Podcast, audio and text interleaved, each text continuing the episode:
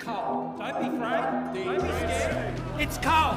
It was dug up by men and women who work and live in the electorates of those who sit on. How dare you? You have stolen my dreams and my childhood with your empty words. Ultimately, the emergency climate comes down to a single number.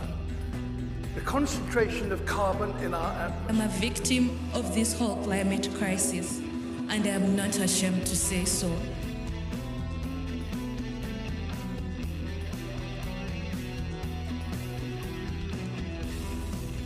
We would like to acknowledge the Wurundjeri people of the Kulin Nation on whose lands we're recording today. We pay our respects to their elders, past and present, and recognise their continuing connection to the land and waters on which we live. Hi, I'm Samarine, Hi, I'm Sandy. and we will be speaking with Hubert Algie and Malvina Hagedorn today. Hubert is a senior associate at Norton Rose Fulbright Australia in the Planning and Environment Law team. He is the 2020 Marla Perlman Australian Young Environmental Lawyer of the Year.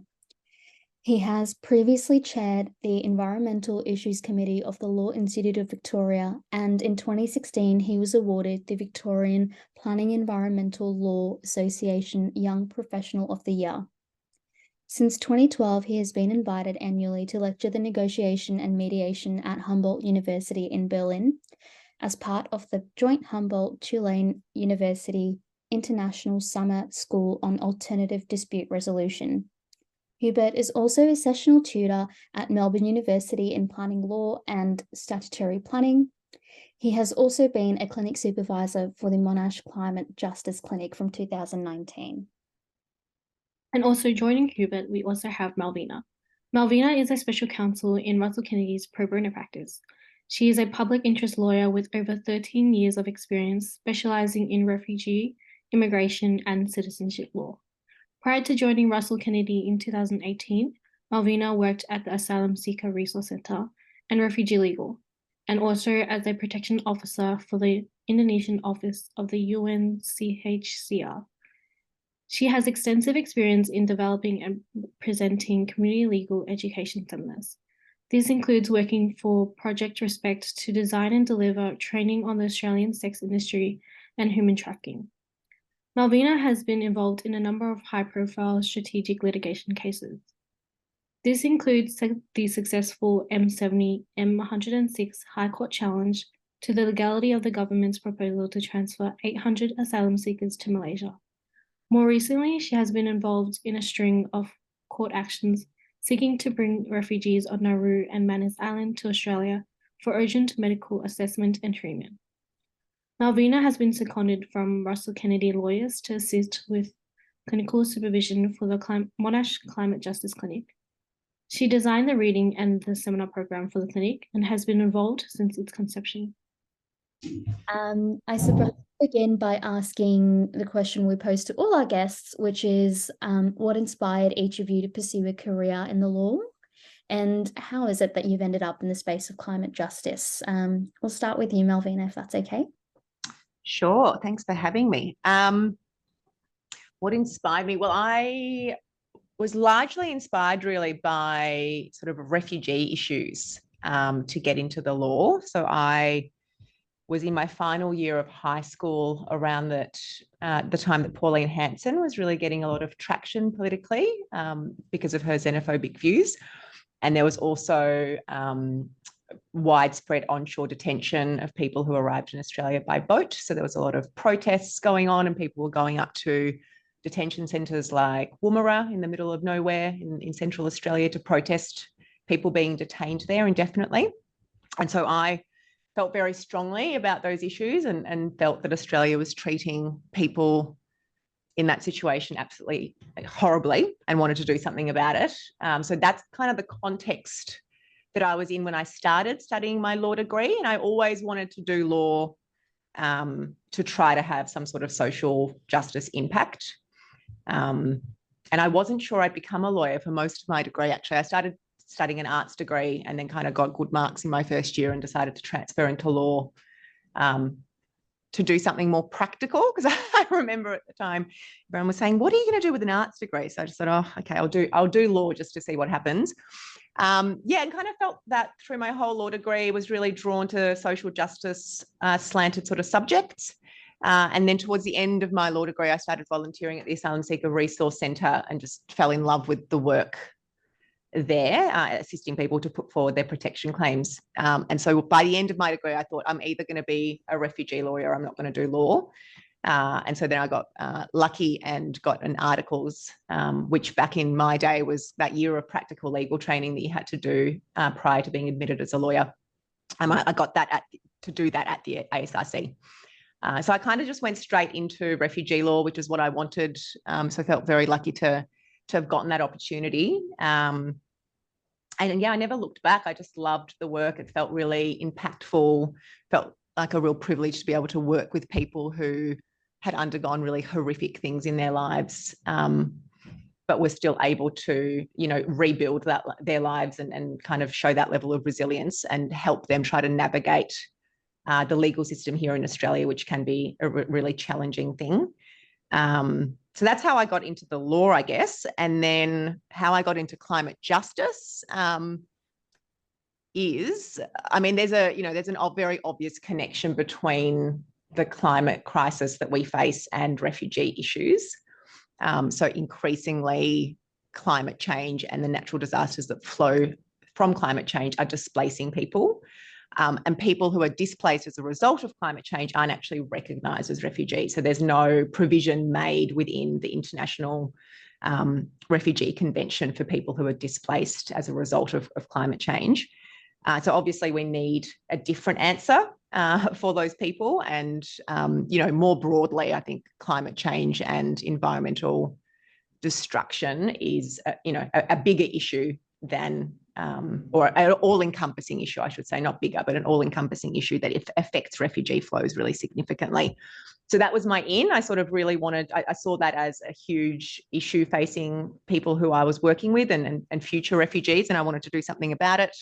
Um, and I also just love nature. So it's kind of my my go-to happy place um, that gives me a lot of uh, joy and peace and really sort of nourishes me. And so I, I feel deep grief at the prospect of a lot of our beautiful natural places being destroyed. And so I really wanted to do something to try to stop that. Um, and when I started working at Russell Kennedy about five years ago, uh, they we're actually in the process of discussing uh, the, the possibility of setting up a climate justice clinic. At the time, it wasn't going to be in collaboration with Monash necessarily. It was just um, a, a, student clinic aimed at trying to um, increase sort of the pool of ideas for climate justice litigation uh, because that was seen as a bit of a gap at the time.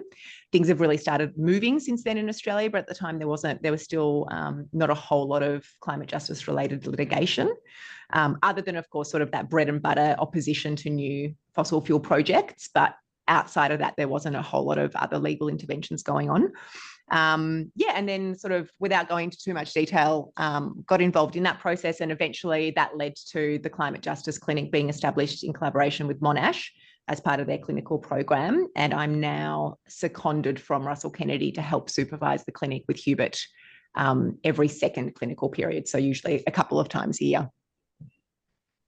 That's wonderful. And that sounds like such a rewarding path to where you are now. Um, love to hear from Hubert about um, the same thing. What, what um, inspired mm. career in law and how did you end up in this um, climate justice space? Uh, well, largely by accident, I feel like it, it um, I started out after high school doing a fine arts degree, like a painting degree. Um, and through that experience, sort of felt I was more and more capable as a student. And um, within that edu educational context, I think I struggled a lot in high school and it really knocked my confidence. And so doing a fine arts degree helped me realize that I could do further study. And um, around the time that I finished, I got a job in a planning and environment law firm, just a, a boutique firm, and got working and felt that in the, the work of the law, I was much more at home in the sort of nuts and bolts of client meetings and conveyancing and file noting and managing a file than I was, you know, um, you know, than others were. Maybe people that had got their law degree and it was sort of brand new to them. So I I felt at home in that way, and that encouraged me to go into studying law. And I studied law with a view of like, surely there'll be another area of law that I'm interested in more. You know, planning and environments. You know, um, it's pretty niche. It's pretty sort of, um, you know, it's not the glitzy law that is on, you know, Ally McBeal or Suits or, you know, all the criminal podcasts or anything like that. So I thought, oh, surely I'll end up in criminal law or commercial law or wheeling and dealing. Um, and those areas will appeal to me more. Um, but I found it was sort of like a process of deduction as I went through and studied each unit. More and more, those units were like less and less appealing, um, and it was sort of nose um, really helped me decide where I wanted to be. And the more I studied other areas of law, the more I realized that I enjoyed environmental and planning law. The more I realized the sort of uniqueness of that field. I think it's very rare for maybe not very rare, but law is often looking backwards. It looks back to the harm that's been caused, the problem that happened, and looks to allocate blame. But I think with environment and planning law, often you're looking forward. You're looking at something that's new and growing and developing and um, aimed at improving the world around us. And I think that's really what kind of caught me and captured my imagination and um, allows that creativity to still be at work um, in in everyday practice. Um, it's also administrative law. I know it's a sort of uh, it's a love hate subject, but I think um, uh, admin law is a really important part of practice and something that's at the core of planning and environmental law. And um, I think it's a really powerful tool um, to sort of hold government to account. And I think that's really exciting. Um, much like environment and planning, I sort of fell into climate justice as well. I think I was lucky enough to be approached in the second CP of the clinical period of the climate justice clinic to, um, I think, start as a, a holiday cover it was uh, uh, the sort of initial brief, and um, they haven't been able to shake me just yet. So I've been able to sort of hang in there uh, for the last three or four years. So I fell into that space, and I think for me, um, climate justice in the clinic has been able to broaden the traditional scope of environment and planning law for me. You know, um, where say Malvina's come from that refugee perspective, looking towards um, you know the climate and it, its involvement in climate justice. I feel like it's um, climate justice has expanded what environment and planning should be looking like in practice uh, for me as well. Um, I think it probably does with every area, but um, yeah, so that's sort of how I fell into it.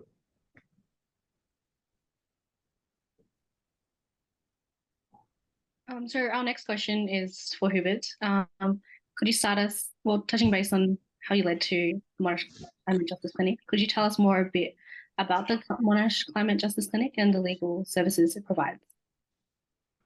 Sure. The um, Monash Climate Justice Clinic is a pro bono legal service that works with a number of peak environmental and um, movement bodies, so protest organisations or peak uh, advocacy groups um, and private organisations to advance um, climate justice in law and policy throughout Australia and throughout the region. Um, the, one of the benefits of taking a climate justice view to the work we do is it really broadens the subject matters we deal with. It's not a traditional environmental law clinic. We're not limited to environmental issues.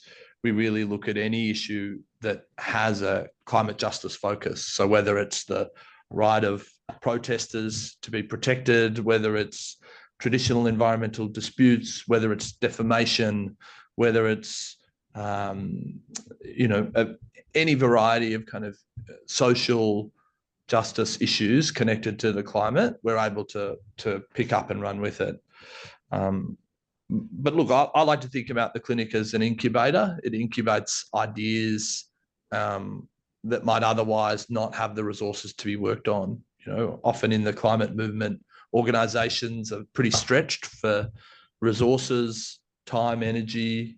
Um, so the clinic provides this really important um, sort of stopgap for a lot of organizations where they've got a really cool idea that flows out of something that they're doing, but they don't have the people or the manpower to to work on it. And that's where the clinic can come in, work with them over um, the 12 week clinical period and um, hopefully deliver something that they can then use and run run with.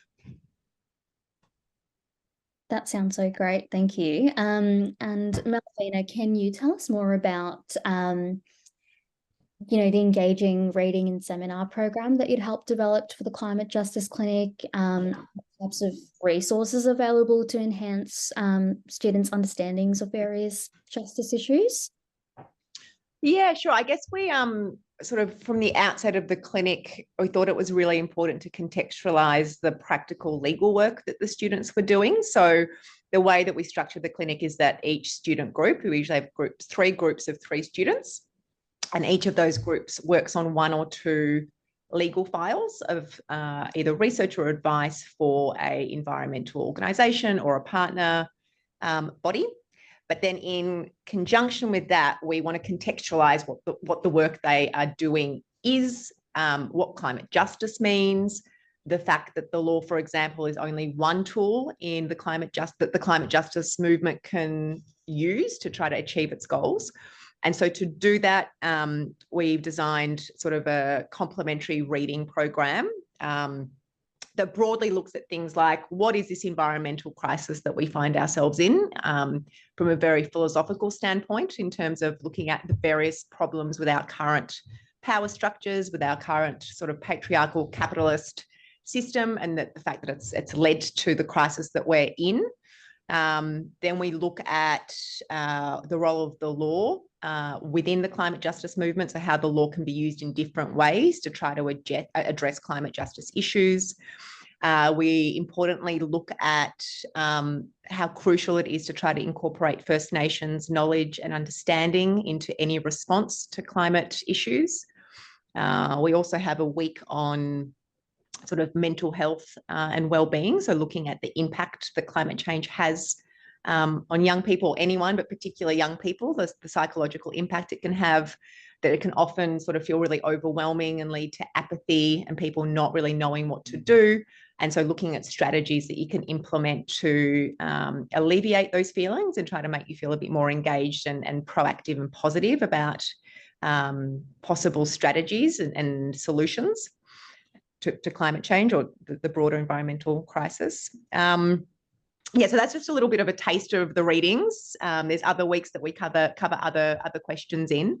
Um, but in in addition to the reading, we also have guest speakers, and that sort of it serves the same purpose. So we get speakers from across the environmental movement in Australia. So that's um, barristers, environmental campaigners, policy writers, um, lawyers, uh, to speak about their experience and how they work to try to um, advance climate justice, um, the climate justice agenda. That sounds really interesting. Thank you. Um, so we'll open up the next question to either of you. So how does a clinical legal education, I guess you've already touched base on this, but how does it contribute to shaping young lawyers' understanding of climate justice as a broader social issue rather than just an environmental concern? So what skills does it help young lawyers to develop? Well, I guess to dovetail on what Melvin has explained about the reading program, I think it's that's a really key part of the education around climate justice. You know, it's not a um, term that's maybe used as much or understood as well as others. And I think the first step is really, um, really looking to kind of provide that those resources to students is the first step. I think expanding our understanding of what climate justice looks like, the way in which um, climate harm is felt most severely like by those least able to respond to it. It's really important, and I think it really starts to open up students' minds to the variety of ways in which climate harm can be affecting the community and the variety of ways in which young lawyers can be responding to climate. You know, you don't have to be an environmental lawyer to care about and, and improve climate justice. You can do it in a variety of ways, you know. Yeah, and I think it also um, so through exposure to our various guest speakers, we hope that that also acts as an inspiration for students to see all the different things that they can do, the different um, sort of groups they could get involved in if they want to do something about environmental destruction um, and gives them that real in. So sometimes I think that um, when you're at uni and you're really focused on your studies and, you know, law can be really demanding, it can be hard to tap into the various opportunities that might exist. Um, so we hope that the, the clinic does that as well. Um, yeah, absolutely. And I think you, you mentioned the skills young lawyers develop. I think certainly for me through my law school experience, one of the things that got me through it was mooting. I loved mooting. I, I love the practical learning. It just I wouldn't have got through law school without it. And I think um, the clinical education program at Monash and clinical experience is such a fantastic opportunity because it really is about the skills. So whether it's you know uh, researching, drafting, client interviewing, um, you know teamwork, working in an office environment, whatever the skills are that young people feel they're lacking, it really does provide an opportunity to work on those. And we at the Climate Justice Clinic really try and tailor the experience. So if you came to the clinic and really wanted to work on your advocacy, well, we'd look at look to find opportunities to to help you build and develop those skills within the clinic as well. That sounds great. Um, honestly, I want to. I want. I want to join. I want to be a part of this. Um, We'd love to have you. um, we'll open the next question to either of you as well. Many communities, especially those in vulnerable areas, face challenges accessing legal assistance to address the impacts of climate change. What are some of the barriers that these communities encounter in obtaining legal support? And are there any initiatives or strategies being implemented to address these issues? Look, I mean, I think each community is different, so it's hard to um, generalize around the types of barriers that various communities face. Um, I mean, it can often be just a lack of legal services in their area. It could be, um, you know, the fact that they don't have legal mean i'm sorry financial means to pay for legal advice and so they have to rely on a community legal service that is often overrun um, it might be that there aren't actually legal solutions to their problems so that's another big thing that we explore in the climate justice clinic is that often um, the law can't actually provide the solution that a person affected by climate change is wanting uh, and so that's where we also think it's really important to engage in what we call mo- is, is movement lawyering. And movement lawyering, I don't know if you've heard of that term before, but effectively um, means that you act to, as a lawyer, you do what you can to support the existing environmental justice movement in Australia. So it might not be that you, as a lawyer, are providing some sort of silver bullet solution to an issue, but rather you're helping an NGO that is campaigning against fracking, for example, in the NT, and you're giving them legal advice um, to enable them to engage in that campaign. And so rather than thinking you're going to be the person to give the community a solution, you're facilitating the work that other groups are doing. Um, and so I guess it's that kind of being that second step removed, um, which is really, really crucial work. And I think really important to um, realize how important that work is. Um, I think people are often tempted or often think of sort of the law and climate law and climate justice as being uh, you know, these kind of high profile litigation cases um, that try to hold government to account or try to hold corporations to account. And that's absolutely one element of it. But there's a lot of other types of legal assistance that you can give um, to really assist um, communities that are being impacted by, by climate change. Yeah. And, you know, following on from that, I think we're seeing more and more the, the in some ways the limited return we're getting on litigation. litigation is often very issue specific. It's often very narrow. Sometimes it'll get resolved and negotiated settlements, and um, it- you know it doesn't provide solution for the whole community or the community at large, and it doesn't solve the climate justice issues. What this requires is action on mass, on scale, to actually address some of these concerns. And um, you know, when we talk about movement lawyering, it's really critical that we look at other other ways in which lawyers can facilitate and empower change. So it's about empowering the community first and foremost. And so, um, you know, really that's where we sort of find ourselves sitting is listening to community and being driven by what their needs are. And I think uh, uh, I'll just give you a practical example of how the clinic has has kind of embodied that approach um, recently. So at the start of the year, we published um, a guide to land management law in Victoria. And that was in collaboration with Gippsland Community Legal Service. And it came out of Gippsland Community Legal Service approaching the clinic and saying, there's all these people in our community who were really adversely impacted by the 2019 2020 bushfires. They had a lot of damage to their property or are worried that their property will be damaged in future fires because the land around their properties are being managed properly. Uh, and we really don't know how to advise them because this isn't an area of law that we usually practice in. Can you help us understand land management law in Victoria so that we can advise our community about what they are able to do, how they can maybe hold government bodies to account for poor land management or for a lack of land management? Um, and so that's what we did. We um, put together a very comprehensive guide, which is actually now accessible online if anyone wants to look it up uh, to help the Gippsland lawyers and hopefully other community legal centres in Victoria as well uh, be better placed to answer queries from their community. That sounds like such amazing work. Um, thank you for talking about it. Um, so our next question is for students who are wanting to get into the field. I'm personally interested in, into hearing your answer about this. So how do you manage your clients' expectations about legal outcomes while maintaining a positive mindset, given that legal services in general are limited by the law? So what strategies do you employ to avoid disillusionment and stay motivated in your work? Mm, it's tricky.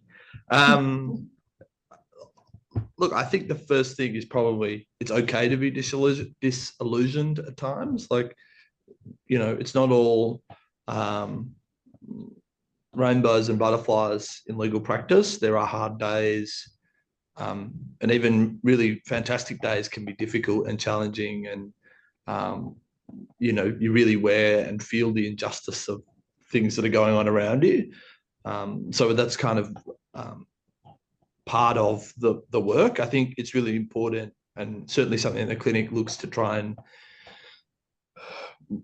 provide students is skills around sort of reflective practice, um, active management of your own mental health, and um, really trying to demonstrate that just as it is important to do your CPDs every year to keep up with the legal developments, it's just as important to be maintaining healthy um, lifestyle and healthy mental health practices in your in your work whether that's seeing psychologists regularly whether it's having somebody to debrief on the difficult things that you're dealing with.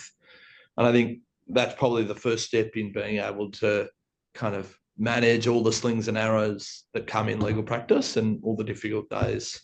Um, but you know overall for me i think really working with students at the clinic is just uh, it gives me immense hope you know, a, a difficult week where everything's, you know, going south, um, uh, you know, or things are really difficult, to come into the clinic and have nine students who are bright-eyed about the way the law is, the way it can work, and who are excited to learn and develop and grow is just, you know, um, it's a fantastic uh, sort of antidote to any of the the um, the, yeah the difficulties that we come across in practice but yeah i'm lucky in that way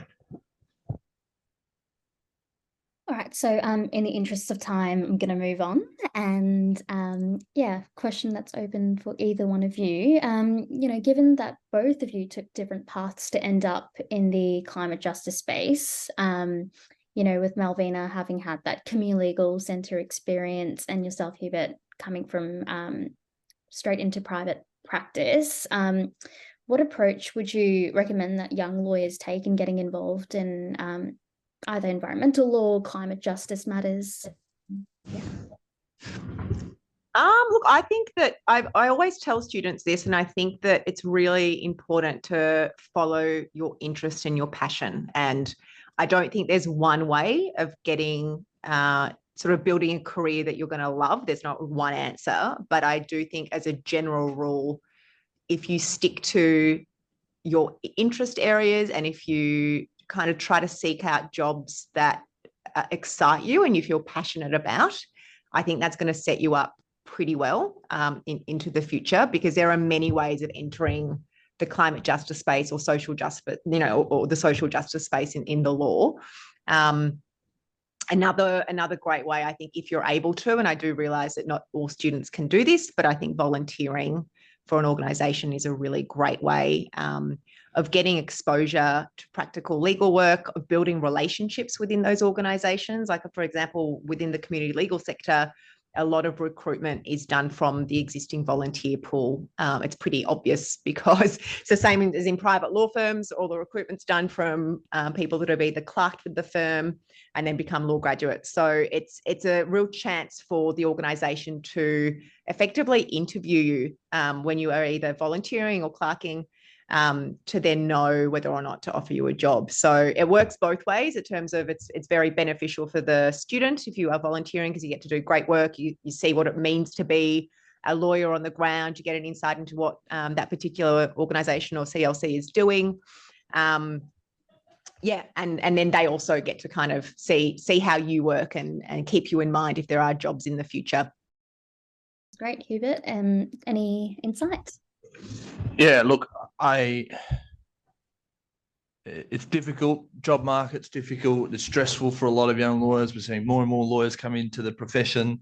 Um, I, I think the thing that I don't know just bums me out the most is seeing brilliant young law students feel like the, the measure of their success, their ability to be a good lawyer, their ability to have a fantastic career is measured by a firm's grad program um, the, the, the, the hoops that get jumped over for young people to enter those programs are immense. And of course, they're great. If you could get in, it's fantastic. But I, uh, the thing I worry about most is the students that miss out, despite being brilliant, despite being fantastic. Um, it is not a measure of your success. It, don't ever feel like that. Uh, if you don't get the grad program you want, or a grad program at all, or clerkships, I never got any of those. It does not matter. It, it is not a measure for your success. Um, and to that end, I encourage law students to look more broadly. There's an, an, immense, wide variety of legal practitioners out there. And um, I think a lot of young people do an immense disservice to themselves by overlooking those local firms that are doing good work, just down to earth, nuts and bolts legal work.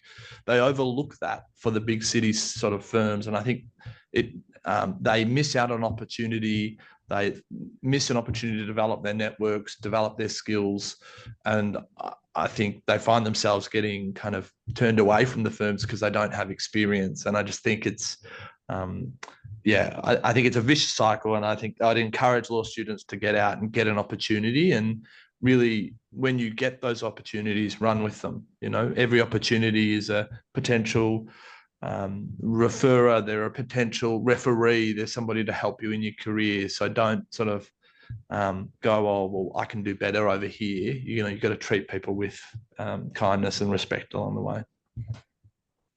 I think that's really reassuring for those who might be listening yeah, that was so insightful and was also our final question for today. Um, so thank you both so much for joining us and for all your words of advice to our listeners. Pleasure. Thanks yeah. for having us.